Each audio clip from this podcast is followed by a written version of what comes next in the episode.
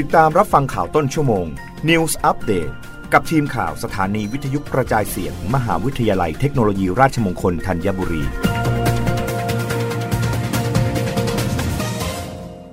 รับฟังข่าวต้นชั่วโมง โดยทีมข่าววิทยุราชมงคลธัญบุรีครับ กระทรวงสาธารณสุข ปรับแนวทางการรักษาโควิด -19 หลังพบการแพร่ระบาดเพิ่มสูงขึ้น ให้สิทธิ์กลุ่มเสี่ยง และบุคคลที่เข้าเงื่อนไข เข้ารับการรักษาในโรงพยาบาลได้ทันที เว็บไซต์ศูนย์ต่อต้านข่าวปลอมประเทศไทย เผยแพร่ข้อมูลกรณีมีการเผยแพร่ข้อมูลข่าวสารในสื่อสังคมออนไลน์ เกี่ยวกับประเด็นเรื่อง สท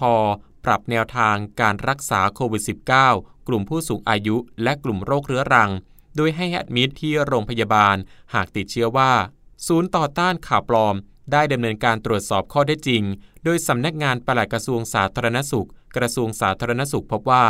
ประเด็นดังกล่าวนั้นเป็นข้อมูลจริง ทั้งนี้สืบเนื่องจากสถานการณ์การแพร่ระบาดจากโรคโควิด -19 ในประเทศไทย มีการแพร่ระบาดของสายพันธุ์โอไมครอนเพิ่มขึ้นอย่างต่อเนื่องและรวดเร็ว พบผู้ป่วยที่มีอาการรุนแรงเพิ่มขึ้นทำให้มีแนวโน้มผู้ป่วยเสียชีวิตเพิ่มขึ้น โดยเฉพาะในกลุ่มผู้มีอายุ 60 ปีขึ้นไป และกลุ่มผู้มีโรคเรื้อรัง 7 กลุ่มโรค ศูนย์ปฏิบัติการฉุกเฉินด้านการแพทย์และสาธารณสุข กรณีโรคติดเชื้อโควิด -19 จึงขอให้หน่วยงานดำเนินการดังนี้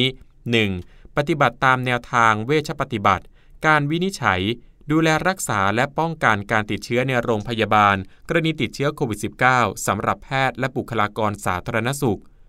ให้การดูแลรักษาให้ยา และพิจารณารับไว้รักษาในโรงพยาบาลหรือแอดมิดเพื่อติดตามอาการอย่างใกล้ชิดตามข้อบ่งชี้ โดยเฉพาะผู้ป่วยในกลุ่มดังนี้ ผู้สูงอายุ 60 ปีขึ้นไป ผู้มีโรคเรื้อรัง 7 กลุ่มโรค ได้แก่โรคทางเดินหายใจเรื้อรัง โรคหัวใจและหลอดเลือด โรคไตวายเรื้อรัง โรคหลอดเลือดสมอง โรคอ้วน โรคมะเร็ง และโรคเบาหวาน ผู้ที่ยังไม่ได้รับวัคซีนครบตามเกณฑ์ หรือยังไม่ได้รับวัคซีนเข็มกระตุ้น